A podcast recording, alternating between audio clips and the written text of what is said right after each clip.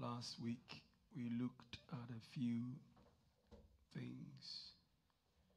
Um, and um, I trust that today God Himself, in His own way, will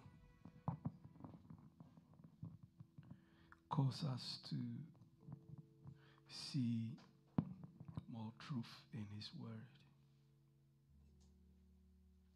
I'm increasingly coming to a place um, as I pray more into the year that there is more to what we have in life, which sometimes the enemy will like us to deceive to think that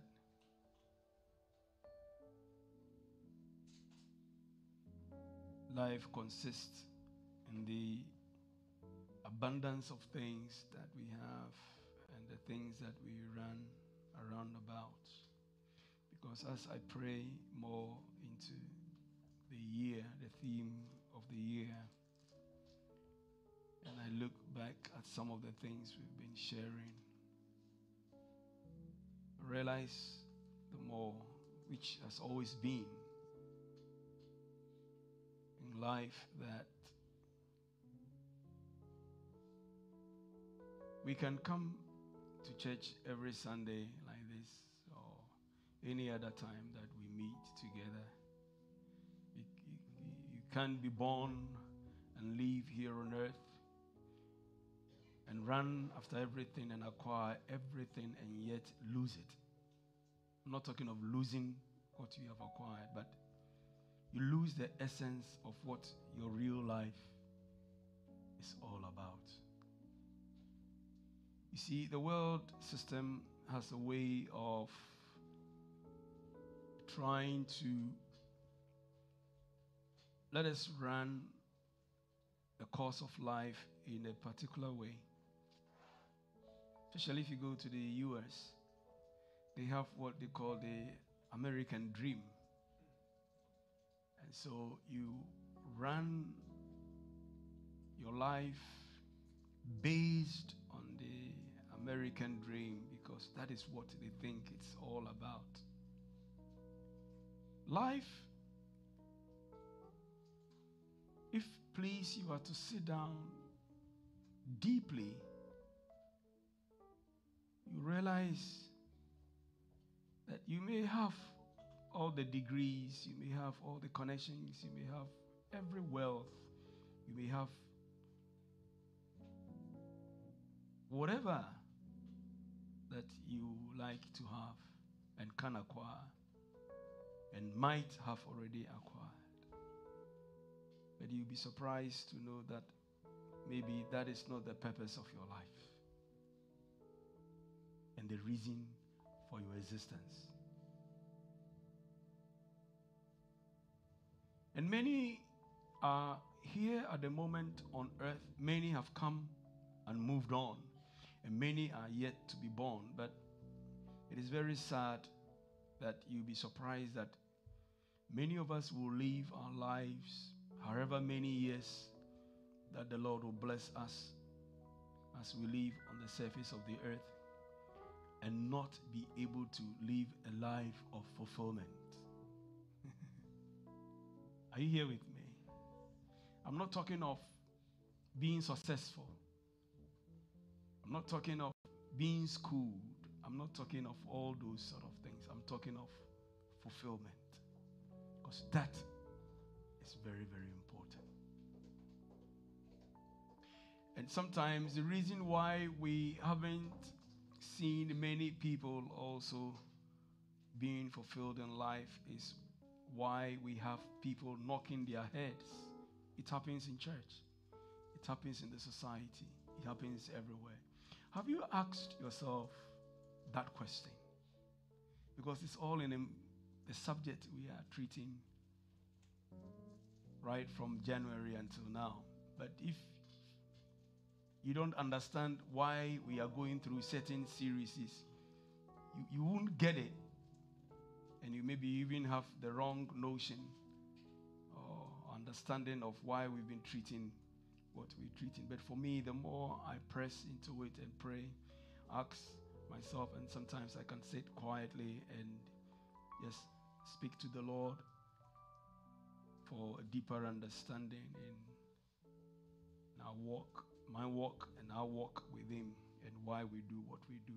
In Romans chapter 12, verse 1 and 2, I want us to be looking at purpose. What is God's plan for you? What is God's plan for your life? What is God's plan for us as a church? Who are you?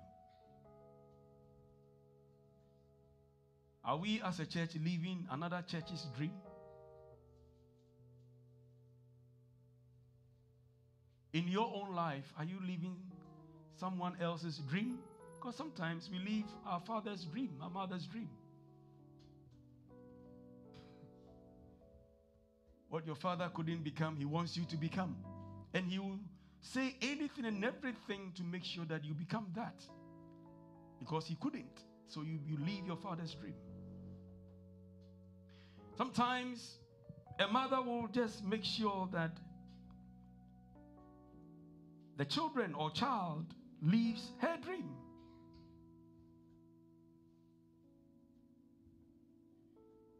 The business that your father couldn't set, he will make sure that you set that business, whether you can or not. The woman that she had wanted, he had wanted to marry, I'm talking of not talking of a particular woman, but a type, because people grow up with all sort of things in their minds. Tall, slim, Coca-Cola shape.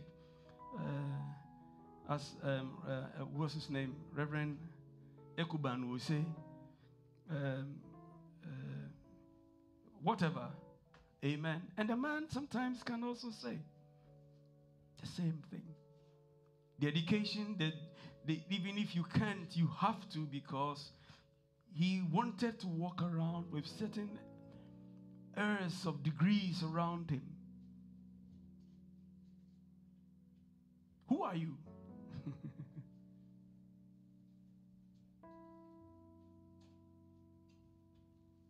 I beseech you, therefore, brethren. Let's just look, let's take one verse at a time. So if you can just project verse 1 so that we see it bold, bold. Yeah. I beseech you, therefore, brethren, by the mercies of God. As Apostle Paul speaking, as we've been looking at verse 2 more so this year. But uh, today I want us to look at verse 1 that you present your bodies a living sacrifice. Now, watch this. He didn't say a dead sacrifice. Because in those days, the offering was made by the priest, the high priest. And then the animal, if you read Leviticus, you understand what I'm sharing with you. The animal is brought by the offerer that is like you and I. We bring it before the Lord, and then the offerer will lay his hands on the animal.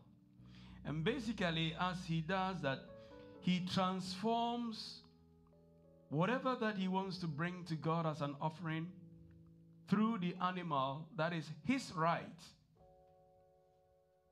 his title interest and whatever that he had as he lays his hand on the animal and then gives it to the priest. And then the priest, in turn, will sacrifice it unto God. And so, Apostle Paul is saying that you present your bodies now not as a dead animal, a dead sacrifice, but a living sacrifice. And he says, which is holy. Not just any sacrifice, but a sacrifice that is holy. And a sacrifice that is acceptable. Are you taking note of that? A, a, a, a, sacrifice that is acceptable. You see, that is why I think it was in Hosea or Micah. God was so disappointed when they were bringing to him animals that had, didn't have one. Some of them, you know, some people, the, the animals that they didn't like, the one that has his eye, one eye gone, he says, Oh, this one, God will like it. The one that was lame, the one that was, you know, all God said, if you give these animals to the governor, the governor even wouldn't take it. How much more me? And that's why David said, if you are giving any offering unto the Lord, if you are offering something that does not cost you. And so our walk with God will cost us. Because there are things you wish to say, there are things you wish to do, there are places you want to go, there are certain things you would have loved to do with this body that because of holiness you wouldn't.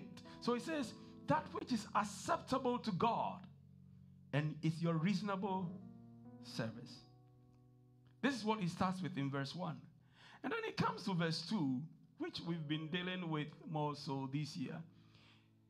Because if you can be able to bring your body as a living sacrifice unto God, watch this.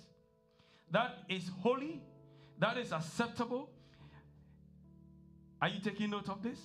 If your bodies will be a living sacrifice that is holy and acceptable, he is trying to let us understand that the embodiment of it all in is in verse 2 because you'll be trying uh, you, you, you, you, you'll be there is there is a way there is a system that there is there is there is a lifestyle there is a conformity that is in the world that will like you to be like the world. He says as long as you and i are in this world we will try to be conformed to the standards I think the revised standard is what that says, according to the standards of the world. The standards. The world has a standard. The, the, the, prince of this age has a standard. He wants you to be conformed to that standard. Do not be conformed to the standard of this world. If you want to be a living sacrifice, holy and acceptable, he says, as long as you are conforming to the standards of this world, that is not going to happen. But then, if you can be able to present your bodies as a living sacrifice, holy and acceptable unto God, then the only way by which that can happen is by transformation, by the renewing of your mind.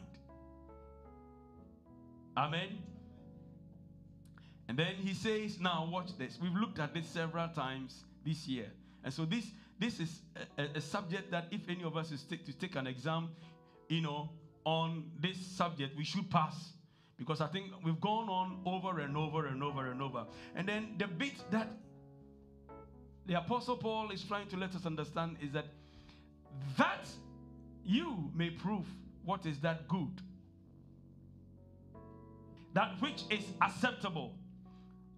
Now, let's go back to verse 1 and then you see why is he saying this. He says, Present your bodies as what? Let's all say that together. Present your bodies as a holy and acceptable to God. Now, if you are saying that I should present my bodies as a li- my body as a living sacrifice, holy and acceptable to God, why is it that in verse 2 he's now saying that it is only when transformation takes place? Are you, are you here with me? It is only when the transformation or the renewing of your mind actually takes place, when you become transformed, that you may be able to prove prove that which is good and now acceptable. This acceptable that we are supposed to be living our lives as a holy, living sacrifice unto God. It is that by which we can be able to know what is good, what is acceptable, and what is the perfect will of God. Which means that a lot of us, many of us, live lives even after we have become born again.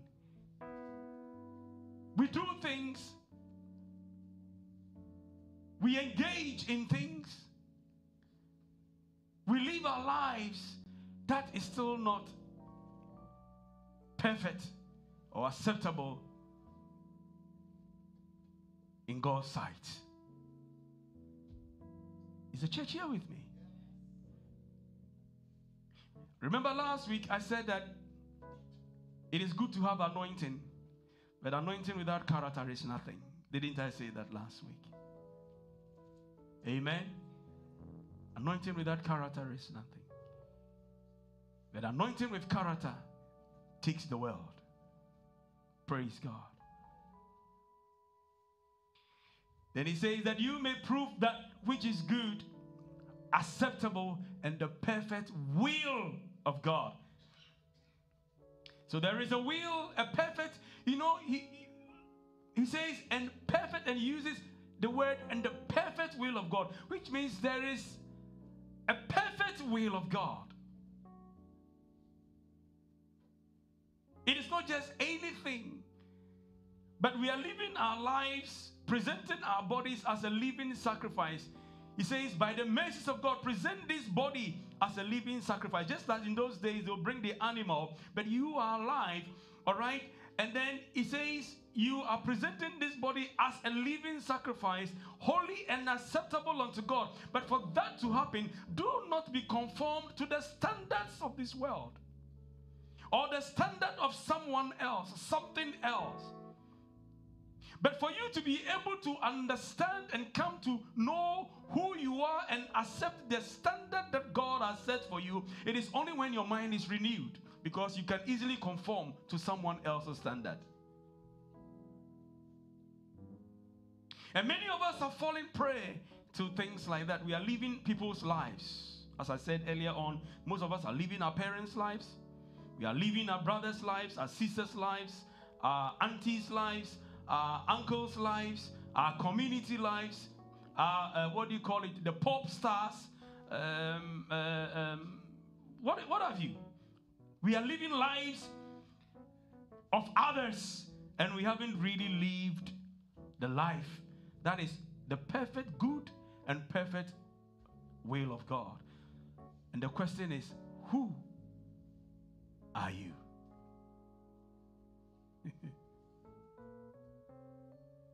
What is God's plan? What, has been what has been God's plan for your life?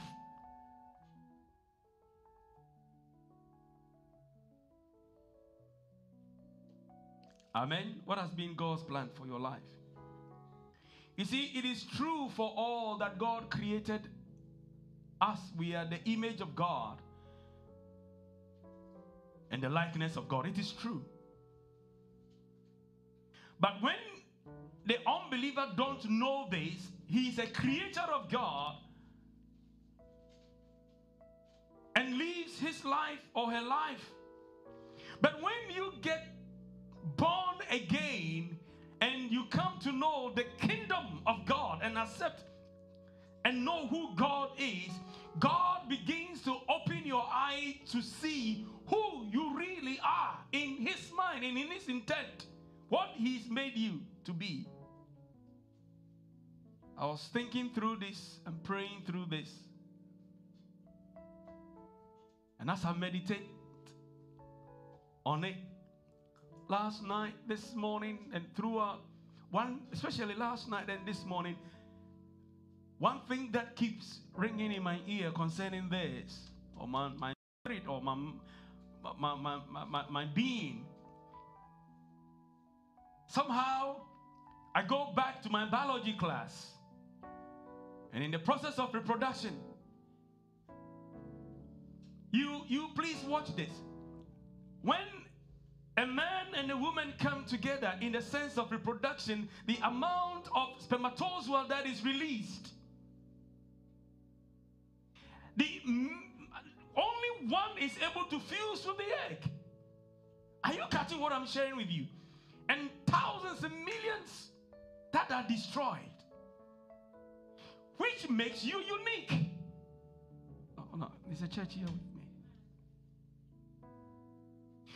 which makes, which means that for you to survive and come through life even until this age, there is a reason and a purpose. You are not here per chance, you are not a mistake. But why are you still here? Remember the day that you were born, that same hospital, there, are, there were many children that were even giving birth to. But some of them did not survive. Do you know that? Is someone catching what I'm sharing with you? From nursery until now, until today. Forget about yesterday. Today, as you are here now, hearing the sound of my voice, do you know the purpose, your purpose, and the reason for your existence?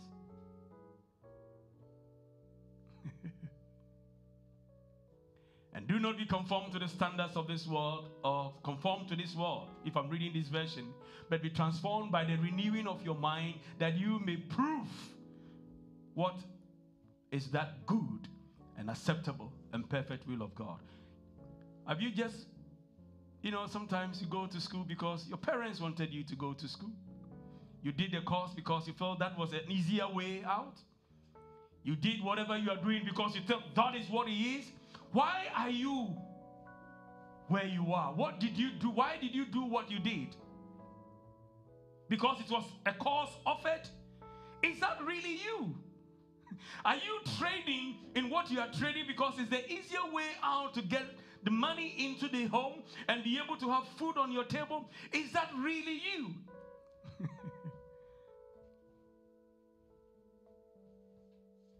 What is the reason for your existence? Why are you in the worship team? Just because you got a good voice?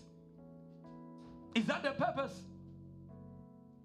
Why why are you in the ushering team because you have a beautiful, you know, physique and you are you smile and you can be able to help others sit down and arrange? Is that the reason? Why? Why are you? You see, that you may accept that which is good, acceptable, and perfect will of God. Why did yesterday come and go and today is here and you are still alive and you God has still given you breath? There's the essence of life. Why are you still here? Are you, are you here with me? Is a church is a church here with me? Genesis chapter 1, let's read from verse 20 says. Because until we begin to understand purpose and the reason for life and the reason why we are here, you try to live other people's life, or even you may be living a life that is not really the what God had or who you really are. Then God said, Let us make man in our image. According to our likeness, let them have dominion over the fish of the sea, over the birds of the air, and over the cattle, and over all the earth, and over every creeping thing that creeps on the earth. 27.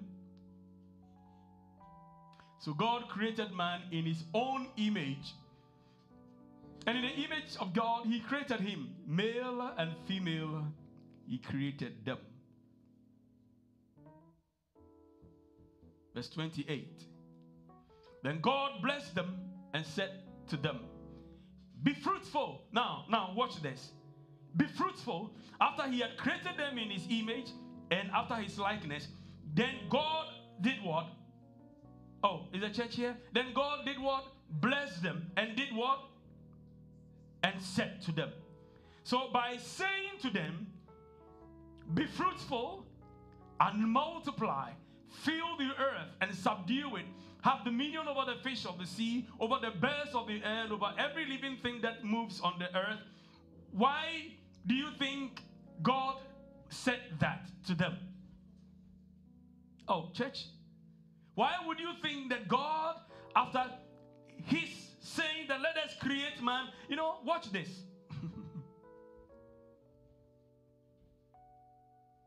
he, before then, the mist of the earth, this, that, that, all the birds, all those things were done. And he said, now let us, you know, create man or make man, create man after our image and after our likeness. Amen. And then that didn't stop there because after creating them, why didn't he just leave them? But for him to say that let us make man in our image and after our likeness, then he said, God, scripture says, and the Lord said to them, let's go to the verse 28. Amen. Then God said to them, then God did what? Said to them. That was for him to have spoken to them, for him to have said something to them, it means that was the intention of God. Are you, are you catching that?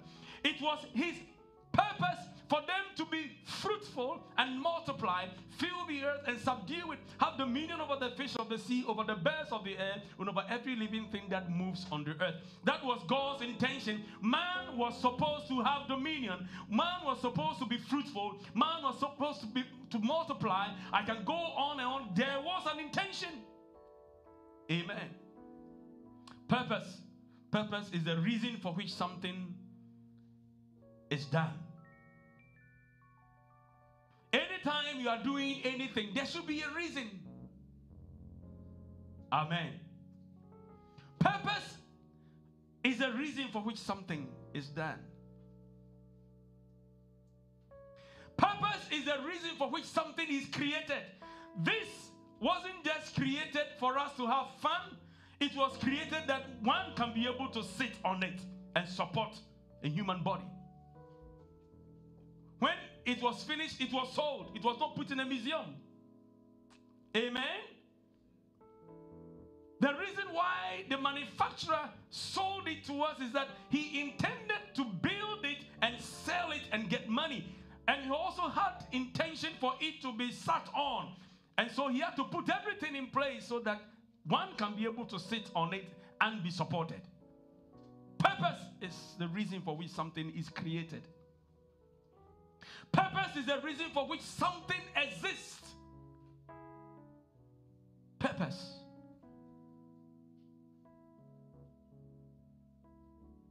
Is the original intent of a thing. The reason why that thing was made. And is the cause of creation. If you sit down in the house and you want to create anything, if you sit down anywhere, you want to do anything and you create something and you don't have a reason, you think you are just doing it. No, there is a reason. You see, as I'm saying, as I'm praying more into the divine influence, um, you know, um, uh, you know, you, all these things for the year, there is a reason why something is done. Whatever you did, you see, there is a reason behind you, your energy and effort that you are putting in it to make sure you do this, that, and the other. You had a purpose. There was an agenda. There was an intent. Amen. Actually, purpose is the source of destiny. What did I say? Purpose is the source of destiny. That is why, if you don't know the purpose for your life, destiny it's not for you just being born and we say that, oh, this is my destiny. No, you may be thinking that is your destiny, but that may not. No, uh, uh, um, there is a song that they used to sing years ago. I don't know whether it's still being jealousy. Jealousy is a root of what, what about I forgot of evil. All right, and then someone also will sing destiny. They sing another one about destiny. My de- de- destiny, but that for me, I don't know. What is who was this guy who sang? Um, who was it? Ambule or one of those guys? But that for me, I don't know. I don't know. I don't know. Haven't you, haven't you have that song? My de- destiny. Oh, they used to sing this song. But that's for me, I don't know. So if you don't know why you are on earth and your destiny, then I don't know what it is. Amen. Is somebody catching what I'm sharing with you? Amen.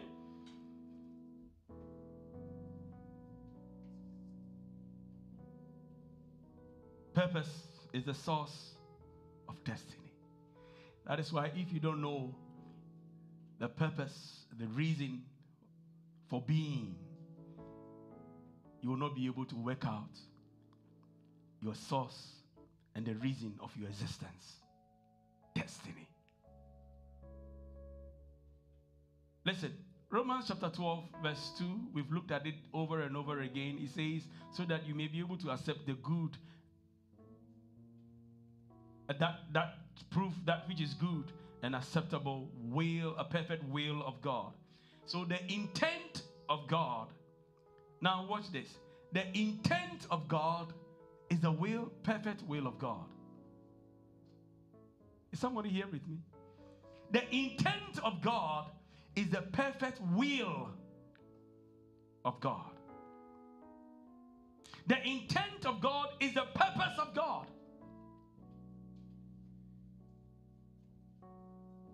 Intent is the original purpose. When you talk of intent, that is the original purpose. And sometimes people's intents are changed. But you see, there is always a reason, a, a source, an understanding, a cause for that which originally was supposed to be. In 1 John 3 8, this scripture, we have prayed about it several times in this church. See, the Greek word purpose, tauto, means a cause or intent. But if you look at First John chapter 3 and verse 8, it says, He sins is of the devil, for the devil has sinned from the beginning. And then watch this. For this purpose, for this intent, for this reason, the Son of God was manifested that he might destroy the works of the devil. So, the reason why the Son of God was made manifested, the reason why the Son of God was in existence, the reason why the Son of God came to being is because of the sin, the devil that has right from the beginning caused trouble the Son of God was made manifested that he would do what? He would destroy. There is a reason for which the Son of God was born that he would destroy the works. That was the intent, that was the purpose. The, the original purpose of God was for the Son, his Son, to be made manifested so that that which the enemy began right from the, the, the, the, the time memorial will be destroyed. Hallelujah. So God said, God said, God said. He said what was in his mind. He said what was his, his intent. He said what was what, what the purpose, the reason for why he made man. When he finished, he spoke to them, and God said, Be fruitful, multiply, fill the earth, subdue. All those things, that was the intent of God. So any other thing that is not being done by that original intent means something is wrong. Are you catching what I'm sharing with you? Anything outside that original intent that is not being made manifested in us, through us, with us, then it means something has gone wrong. But the Son of God had to come to help so that we will be able to walk in the original intent of God. In Jeremiah chapter 1, verse 5. The Bible says, now watch this. Before I formed you, before, I mean, I mean, he says, before I formed, before, be, be, be, before you became formed in your mother's womb, he says, I knew you. There's nothing that takes God by surprise. I knew you. That's what I'm saying. You're not a, you're not a mistake. And I'm sure that he wasn't just speaking to Jeremiah, but he's speaking to you and he's speaking to me. You see, the word is personal, all right? Before I before I, uh, uh, I formed you in uh, uh, uh before I formed you, you, all right? It's personal. You in the womb, I knew you. He's not saying that I'm going to know you. That's why you think that I'll do something that will take God by surprise. He says, I knew you. Before you were born, he said, I've already sanctified you. You see, So Jeremiah might have lived all kinds of life, whatever that is, but God said that don't worry. I've already sanctified you. That has set you apart. And he says, I ordained you a prophet to the nations. But this man hadn't yet been yet formed. But said he had ordained him a prophet to the nations. Which means if Jeremiah, when he was giving birth, decided to do any other thing outside the original intent of God, then it means the purpose of God, when he was even being formed, had not yet been materialized. Is somebody catching what I'm sharing with you?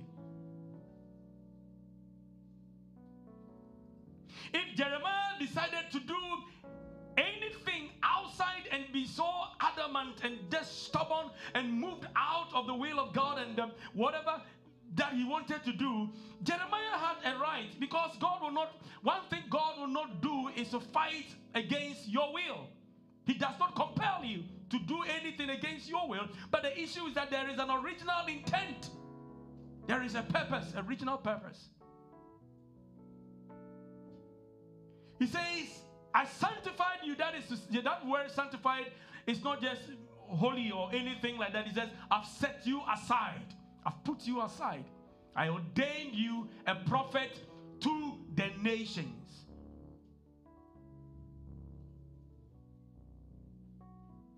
Who are you?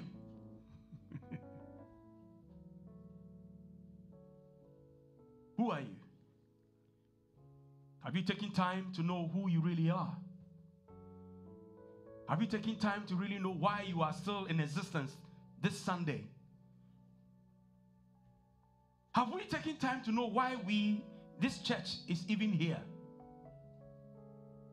Have you taken time to know why you are doing what you are doing and who you really are?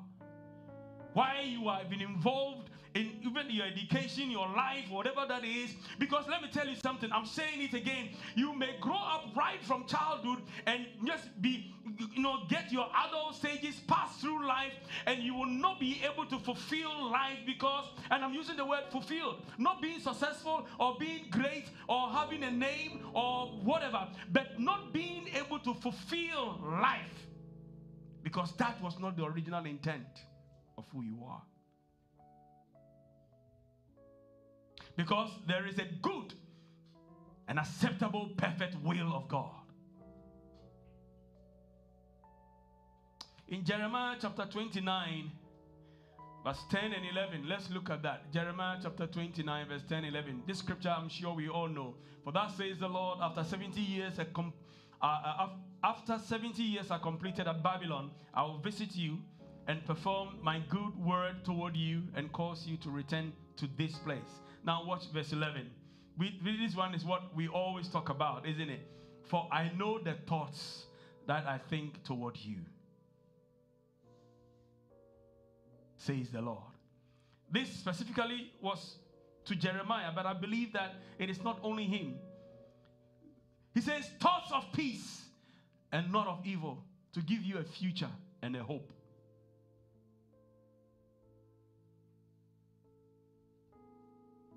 You are not a mistake. There is a reason for why you are in existence. The reason why things might have been sometimes as it is, it's not because God seems to have run away from you. God, you see, has a reason, God has a purpose. There is, I'm saying again, and I'm saying again, that there is an original intent, original purpose. That is why that scripture that we are this year looking at divine influence. For God's divine influence to be able to come into the thing, for God's divine influence to be made manifested in the thing, you need to come to a place whereby your mind is properly, genuinely renewed to be able to accept or prove, all right, prove what is that good an acceptable, perfect will of God. You may go through life because your friends all sell cars. You think, well, maybe let me sell cars. Amen. You think because all your family have what do you call it, a farm, necessarily I got to be a farmer. I've seen many people whose parents were medical doctors, and you see the senior brother, senior sister, whoever, all of them have gone through, and then you talk to them and they say that, well, I did it because it was like a family thing that we were all doing it, and I'm really not happy even that I'm a medic. So, but I, I, I, a few years ago, or some years ago, this guy who came to, this man who came to, I've forgotten even his name, who uh, came to do some work for us. And now later on, I realized that he was trained as a medic. He was a, re- a really medic, but he loved laying, you know, bricks and building works and, and, and, and all sorts. He found joy and he did it. You see, he did it with precision. Precision. Amen. The reason why there is so much infights, the reason why there is so much frustration, the reason why there are so many things going on is because you are trying to live your father's dream, your mother's dream. You think that you are you are your auntie, your uncle, your classmate, your workmate, your friend, your good be- best friend, whatever, and you are doing putting everything, all your efforts in that. That is that who you really are? Is that what God has called you? What is original intent? I can't become my father. I can't become my mother. I got to be who God made me to be.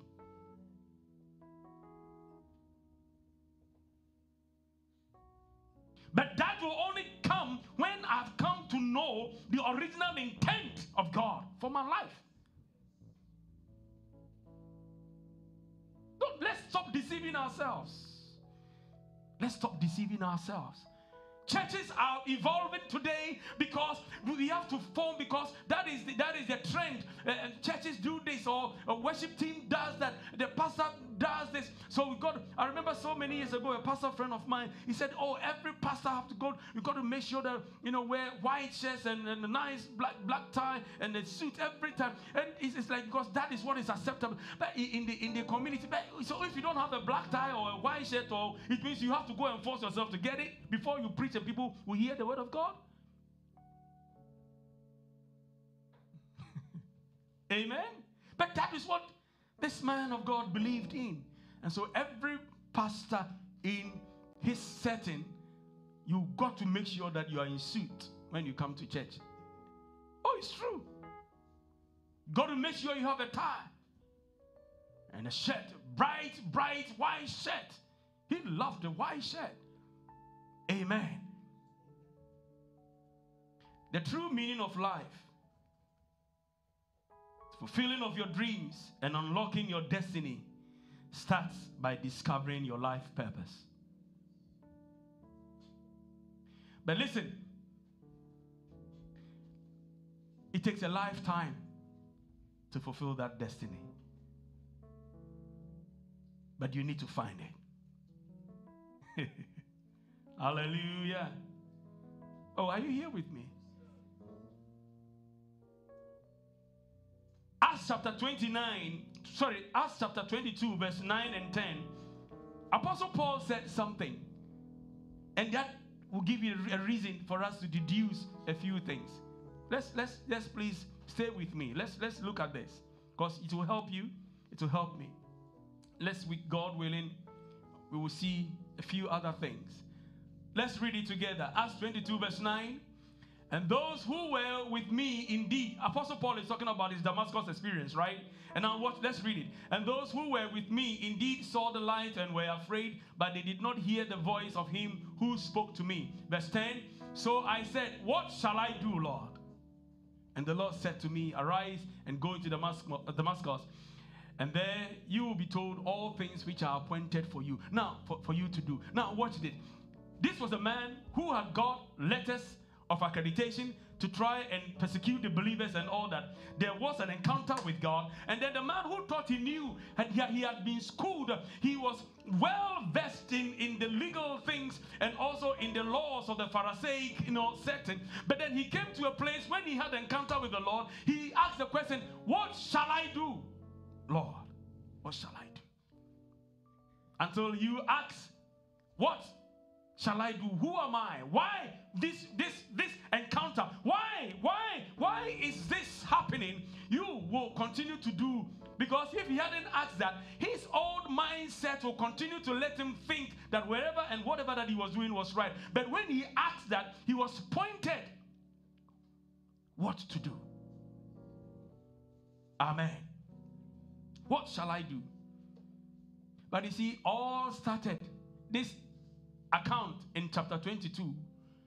However long that taken, Apostle Paul was trying to recount a time when his life was turned around. Oh, church, are you here with me? This man schooled, had gone through, got all the degrees, and was, I mean, was, was really high out there. But there was a day, a time, a season, a moment in his life that brought everything, turned everything around. He said, Lord, who are you? And he said, I'm Jesus, chapter 9. And he began, his life got turned around. And today, the epistles that you read, the a, great apostolic work that he did, all because one day, one day, one day, one day in his life, there was a turnaround, there was an encounter. There was an encounter that brought purpose and reason for his being. Are you, are you, are you here with me, church? What shall I do, Lord? And I hope that will be your question. I hope that will be your quest. Who am I? What shall I do? Why am I here? Why, why is today the what's today's date?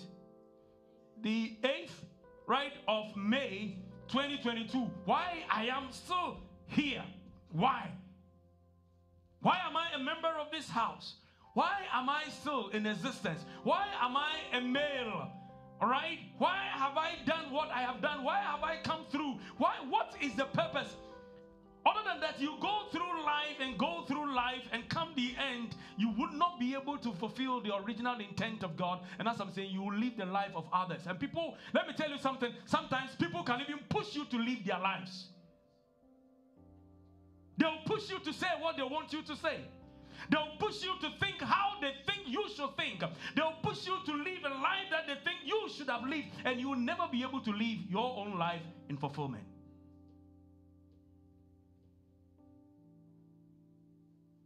So Apostle Paul said he asked, there were people around him. He was traveling with people, but you see, he alone, please, he alone had this encounter. He saw it. He was spoken to. He he heard the voice, but there were people around. So, brethren, I'm trying to tell you that there may be people around you who may not hear what you hear. There may be people around you who may not see what you see. So you got to come to a place to know the intent, the reason for your being.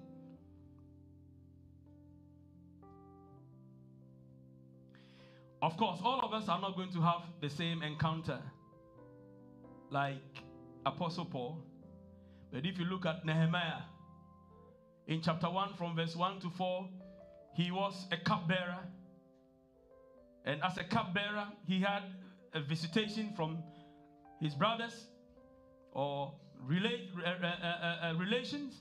They had come to visit and he inquired about what was going on in Jerusalem. Amen. And then, as he was inquiring, he was told of the state of Jerusalem.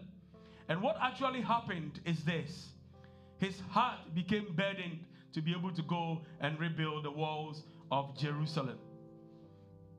But the issue is that when you read chapter 2, verse 18 through to, and um, from verse 8 to 10, I think, chapter 2, Nehemiah chapter 2, from verse 8 to 10, I'm sure. And a letter to Asaph the keeper of the king, the, uh, the king's forest, that he must give me timber to make beams for the gates of the citadel which pertains to the temple, for the city wall, and for the house that I will occupy. And the king granted them to me according to the good hand of my God upon me. Verse 9 through to verse 10, please. Then I went to the governors in the region beyond the river and gave them the king's letters. Now the king has sent captains of the army and horsemen with me. Verse 10. When no, I think maybe uh, verse 18. Let's look at verse 18. I wanted the, the time when he spoke to the people saying that the Lord's hand is upon them. Yeah. And I told them of the hand of my God, which had been good upon me, and also of the king's words that he had spoken to me. So they said, Let us rise up and build. Then they set their hands to the good, to this good work. What I'm trying to say to you here is that Nehemiah did not have an encounter like um, like Paul, but he knew in his heart that what God had laid upon his heart because he was a man of prayer. If you read the whole of the book of Nehemiah, you will know that this man was um, an intercessor. And as an intercessor, the Lord, when these brothers came and they were speaking to him concerning Jerusalem, he knew that he didn't need another voice, another hand to be laid on him. He knew that something ought to be done, and God's hand was upon him. Are you catching what I'm sharing with you?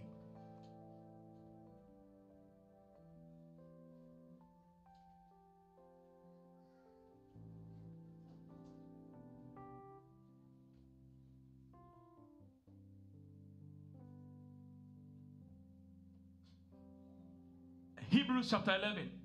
Let's look at Abraham. Hebrews 11, 8 to 10. There are some scriptures I want you to really read so that you will know what I'm talking about. Let's quickly read that. By faith, Abraham obeyed when he was called. You see, the, the, the intent of God, the, the, the, the reason God, with all that had happened right from Genesis, God knew that you know something ought to be done but god always would choose god had the reason i don't know whether uh, from the from his mother's womb god knew him because remember abraham was uh, his father was an idol idol worshiper. I can go on and on and on but yet god chose abraham. You know for a reason for a purpose. The original intent was that god called you know him to go to the place which you could you receive as an inheritance. And he went out not knowing where he was going. He didn't even know. That is to say he waited himself didn't know. God was with him you see, by faith he dwelt in the land of the promise as in the foreign country, dwelling in tents with um, Isaac and Jacob and uh, the heirs with him of the same promise. And verse 10, for he waited for the city which was which has foundations, whose builder and maker is of God. God had an intent and picked him. Moses, the same thing. Chapter 11, verse 24 to 27. If you read Moses, it was the same thing. A man who had been raised in Pharaoh's house, but yet God knew he needed to bring his people out. As a matter of fact, God preserved him in the midst of all the children that were being killed and ordered to kill, you know, to, to, to, to kill. Moses could have died. Amen. But God preserved him. God knew a time will come, a season will come. His people needed to go to the promised land. Amen. David, the same thing. If you read First Chronicles 17 7 and Isaiah chapter 6, verse 8, you will get to understand that all I can go, go on and on with so many scriptures. Basically, what I'm trying to tell you is that all these people they did what they did not just because they felt like it, because there was an empowerment, there was an, an a divine, uh, what do you call it? Uh, uh, um, uh, uh, uh, what are we talking about in this? The divine. Oh, come on, my mind is sort of. divine influence from above. Hallelujah. God was in it. There was there was an influence of God. God, can you tell me a woman of almost a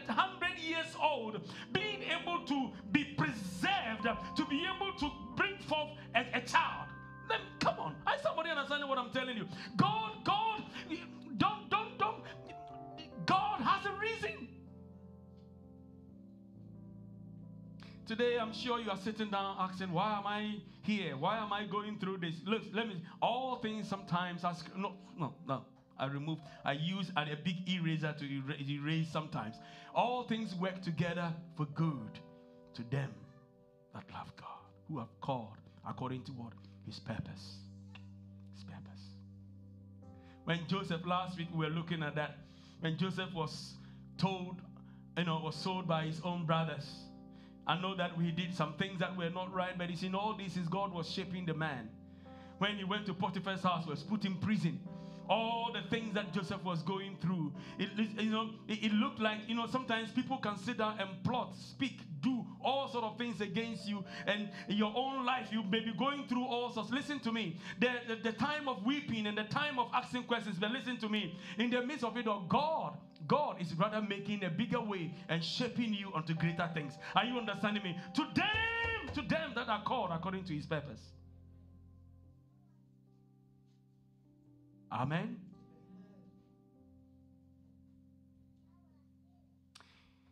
In Ephesians chapter 2, verse 10, scripture talks about the fact that we are the workmanship of God. It says, For we are his workmanship. When you talk of a workmanship, when a skilled man begins to do whatever, like this chair, begin, when I begin to work on it, and when I finish, I can say that that is my workmanship. I took time, my intent, my purpose to be able to make it the way a man has got to make it, and do it the way a man design it the way a man is. You see, we are his workmanship. He's worked on us. He he he he, he has purpose. He has an intent. There is a reason for our being. There is a reason for our living. There is a reason for our existence. Created in Christ Jesus for good works. Not for bad works, but for good works which God prepared beforehand that we should walk beforehand, that we should walk in them. Good, acceptable, perfect will of God. You need to discover this plan. You need to discover this purpose of God, the original intent of God for your life. Otherwise, listen to me, you may make choices, you may take decisions which will be wrong. But the sad thing is that sometimes when we even take these decisions which, which are wrong, we still think that we are right. In John chapter 21 and verse 3, let's look at that scripture. Let's, let's read together. I want to point something out to you. Let's all read it together. Simon Peter said to them, I am going fishing. They said to him, We are going with you also. They went out and immediately got into the boat, and that night they caught nothing. are you here with me? Are you sure? Who, who was the one speaking here? Who was the one who spoke first? I think that is the question. Simon Peter. Is it not the same man who the Lord said that in Matthew chapter 16 that based on the revelation that he had, all right, he was going to be a little rock, amen. And he was given the, being given the keys of the kingdom. And I can go on and on. He said, even when Satan, he had prayed for him. And oh, I mean, it, oh, I'm, I'm trying to let you understand. God has spoken several, the, the, Christ has spoken severally about Peter and who he was and how the early church, the leadership, and all sorts, the God, uh, Christ was going to build a church. Amen. But Peter went through something, a little bit of something, and something that shaked, had to shake his life a little bit. Then all of a sudden, Peter's voice and Peter's intent, well, uh, uh, what do you call it? Um, yeah, Peter began speaking like this. As for me, I'm going fishing. You know why he was going fishing? He didn't go do any carpentry work like Jesus. The reason why he didn't go to do any tailoring job because fishing was his best. Amen. He knew how to fish. The man was, was called there. And so when he wanted somewhere to go, he felt that was sometimes, you see, a lot of us still run back to the places where we find ourselves safe.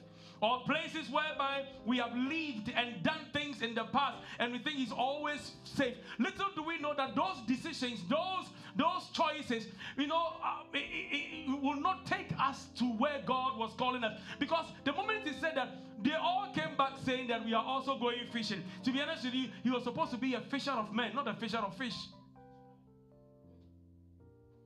Amen. So there are times we make choices, there are times we make decisions. And even when God is speaking, it doesn't sit well with us. So because we think that that is not what it should be. But the good thing is that when let's go back to Acts chapter 9, verse 6. So he, trembling and astonished, said, Lord, what do you want me to do? Then the Lord said to him, Arise and go into the city, and you'll be told what you must do. Verse 8.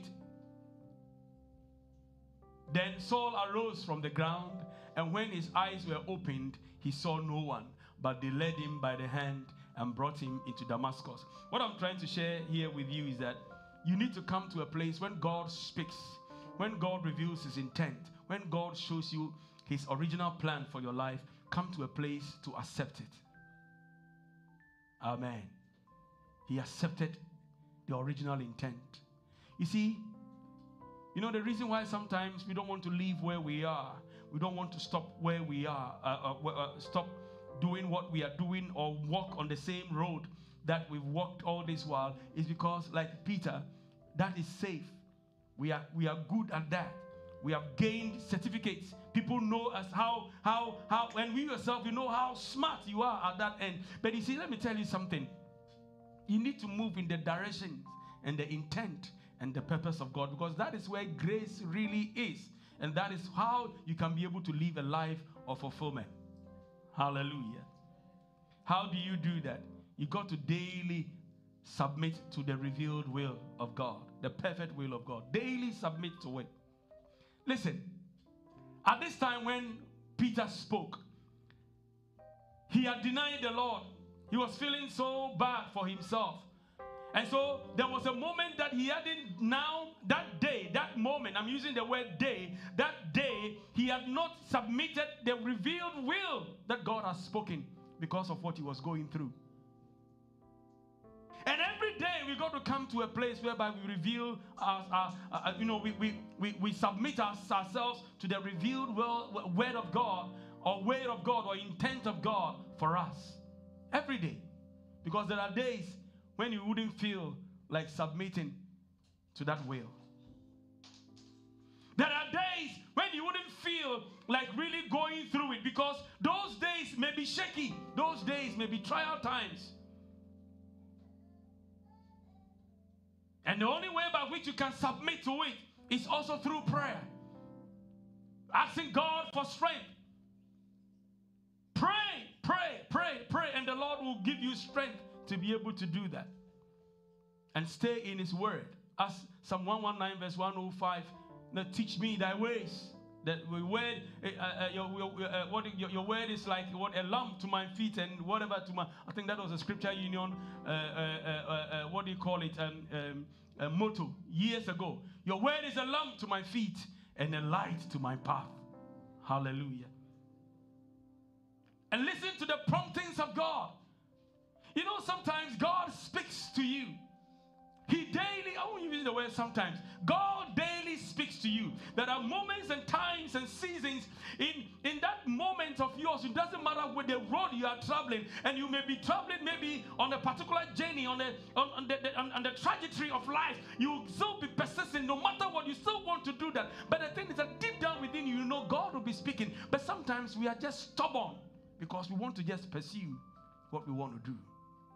Listen to the promptings of God and trust Him. Trust God. Trust God.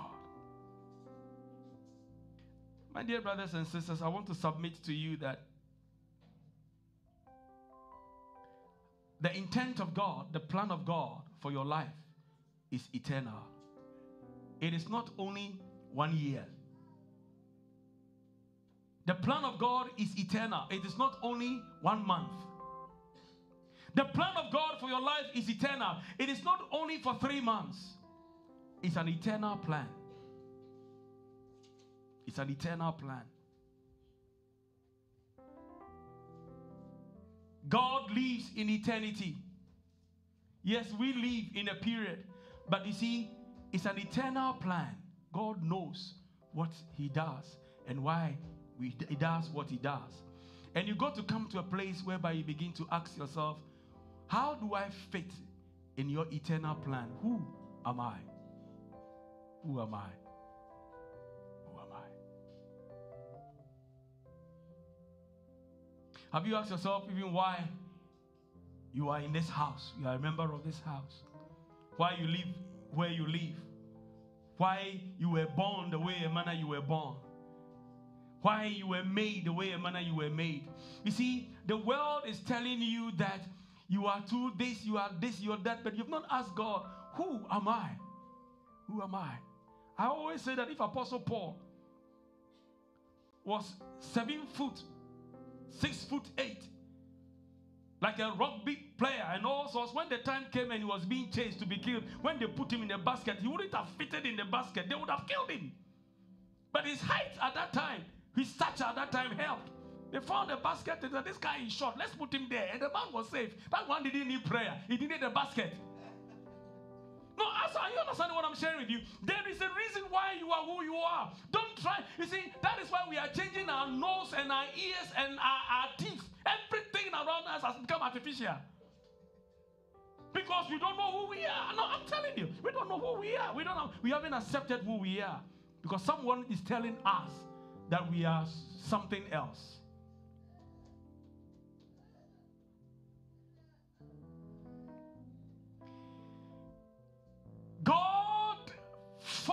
You see, he says, and I formed you in your mother's womb. So, which means God knew why you are who you are.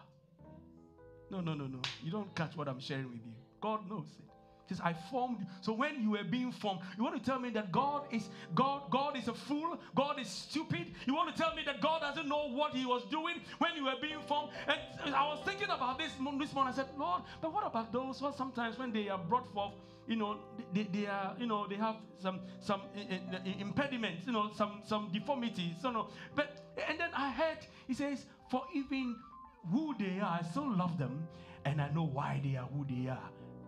Hallelujah. I know. We are all not the same height in this house, are we? We are not the same size, are we? We are not, we don't all speak the same. If I force myself to speak like the way Emana, these children are speaking, I have to eat more okra. Hallelujah. Praise God. That was just, amen. But you know what I'm talking about? Because I was made in there, they were made in here. Praise God. Amen.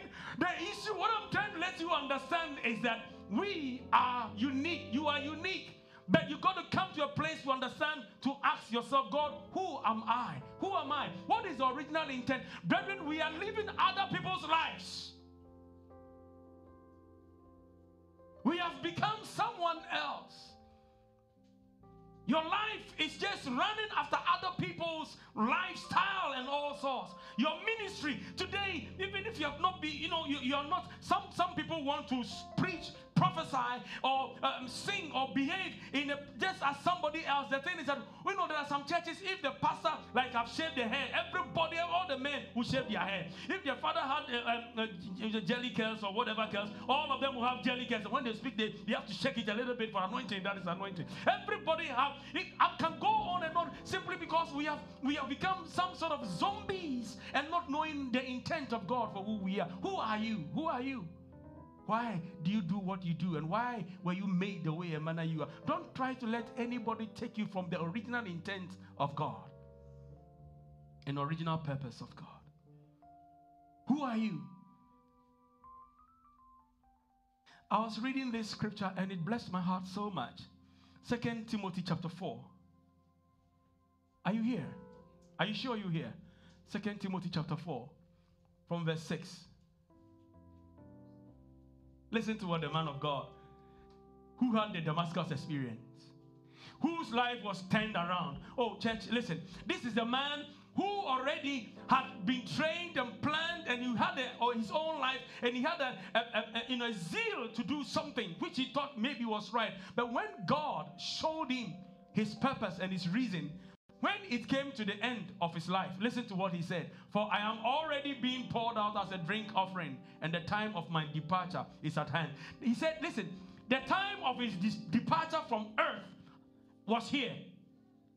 How many of us at the time of our departure on earth can speak like this man? Verse 7, listen to verse 7. He says, I have fought the good fight.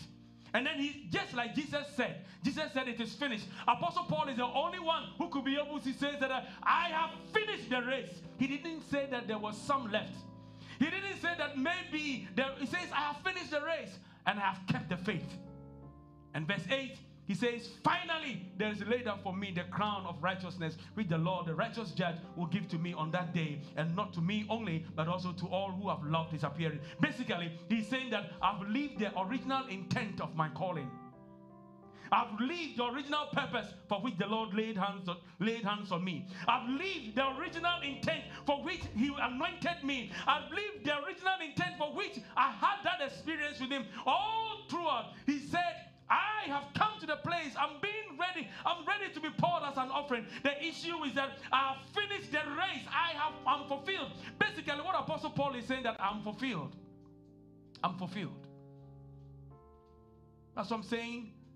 Your life is not in, a, in, in, in, that's not consist in the abundance of things. I've seen people who had millions, people who had billions, and yet they took their lives. Haven't you read this thing in the newspapers before? Oh, someone. So it's not about money. It's not about the yachts. It's not about the, the, the cars and the trucks and the, and all those things. Don't let your life be embodied in that. What is God's God's God's original purpose for you? That is not what He is. He came at the point of His life and He said, "I've lived a life. I'm fulfilled." I'm fulfilled.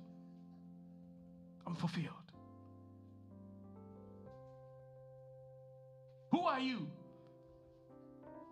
Who are we as a church?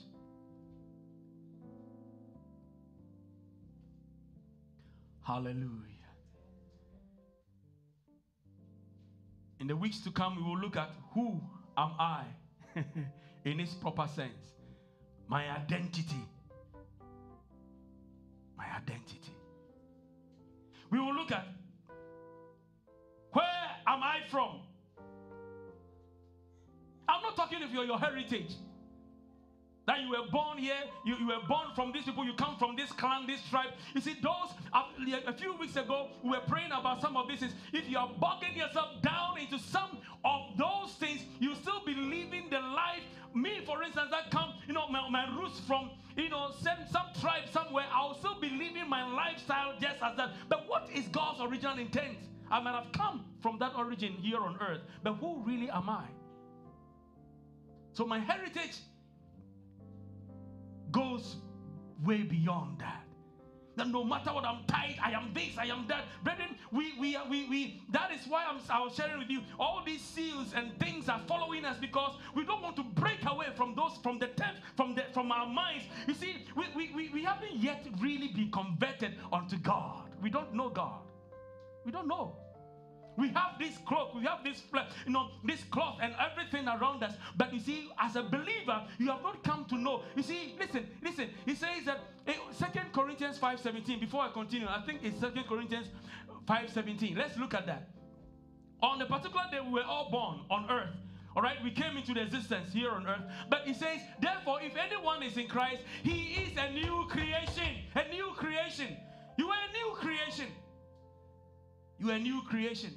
So my heritage is not necessarily from where my great great great great grandfathers came from. If i'm going to live my life like that i'm going to just be in focusing on somewhere. Yes i don't deny the fact that i'm a, I'm a body. I have a human being uh, uh, a, a human body and I, I, have come from inheritance. I have i have relations and all sorts. You don't i'm not denying that. But my life does not consist on what they do what they think and what what drives them. Who am i? I am a new creation in god he says, All things have passed away. So all those things have passed all things have become. We will look into this in detail. Who or where am I from? I came from God. Hallelujah. And why am I here? What is my purpose? But again, what can I do what if I've come to no purpose? What can I do? And then we'll look at where am I going? Hallelujah. Where am I going? I'm not talking of one day one says I'm de- death or anything. No, destiny. Where, where, where, where, where are you going? Well, how are you making the journey?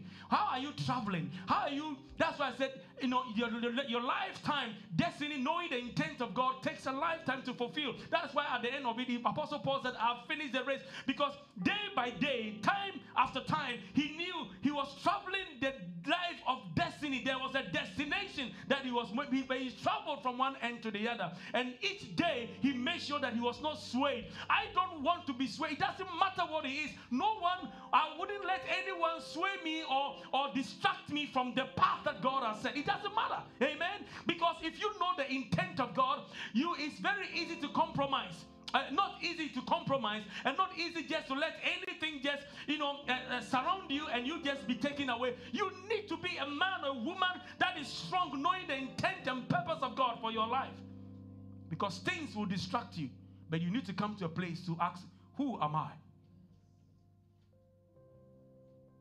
and sometimes if you know you know jesus was never understood isn't it Jesus was never, the Pharisees never understood. His own brothers and sisters did not understand him. But it was after his death, he realized that, ah, amen. So when you come to know who you are, sometimes, and I'm not talking of when Satan is leading you to think of who you think you are, when you know really who you are. Hallelujah. Are you here with me? Are you sure? Praise God. We have a few things that is why we started dealing with some of the subjects we dealt with right from Genesis. Uh, from Genesis, yes, Genesis, um, January. Amen. Right from January, we we're looking at some of these things, renewing our mind. Because we need to come to accept the good and acceptable, perfect will of God. He says, Your kingdom come, your will be done. God's original intent be done in my life as it is in heaven, not what men have decided. Because men will be sitting and planning and deciding, trying to be, do everything to make sure that I conform to what they should be. And as I'm saying, if you're not very careful, you'll be driving your life based on how others think you should live your life. We are trying to be someone else. I want to be like uh, uh, uh, you know we, we grow we grow our hair just to become like michael jackson. I change my nose just because i want to be like michael jackson. And i want to dance and change and do, just be like michael jackson. The issue is that the key thing is that who am i? My dance may be palogo amen. Not like michael jackson's. Praise god. Are you catching what i'm sharing with you? Who are you? Don't try to be you know and that is why many of us our lives course has changed we see everything about and our thinking pattern, our hearts, and everything, our energy is driving, driven into something because we want to live someone else's life. But one day, you stand before the Lord and He would have given you all these years on earth, and He ask you what you did with the life that He gave you. And many of us, we know the intent of God, but we are being driven by circumstances around us. As I'm saying, with the weeks ahead, as the Lord grants us grace, we need to come to a place to find the purpose for our existence, the reason for our living. Amen.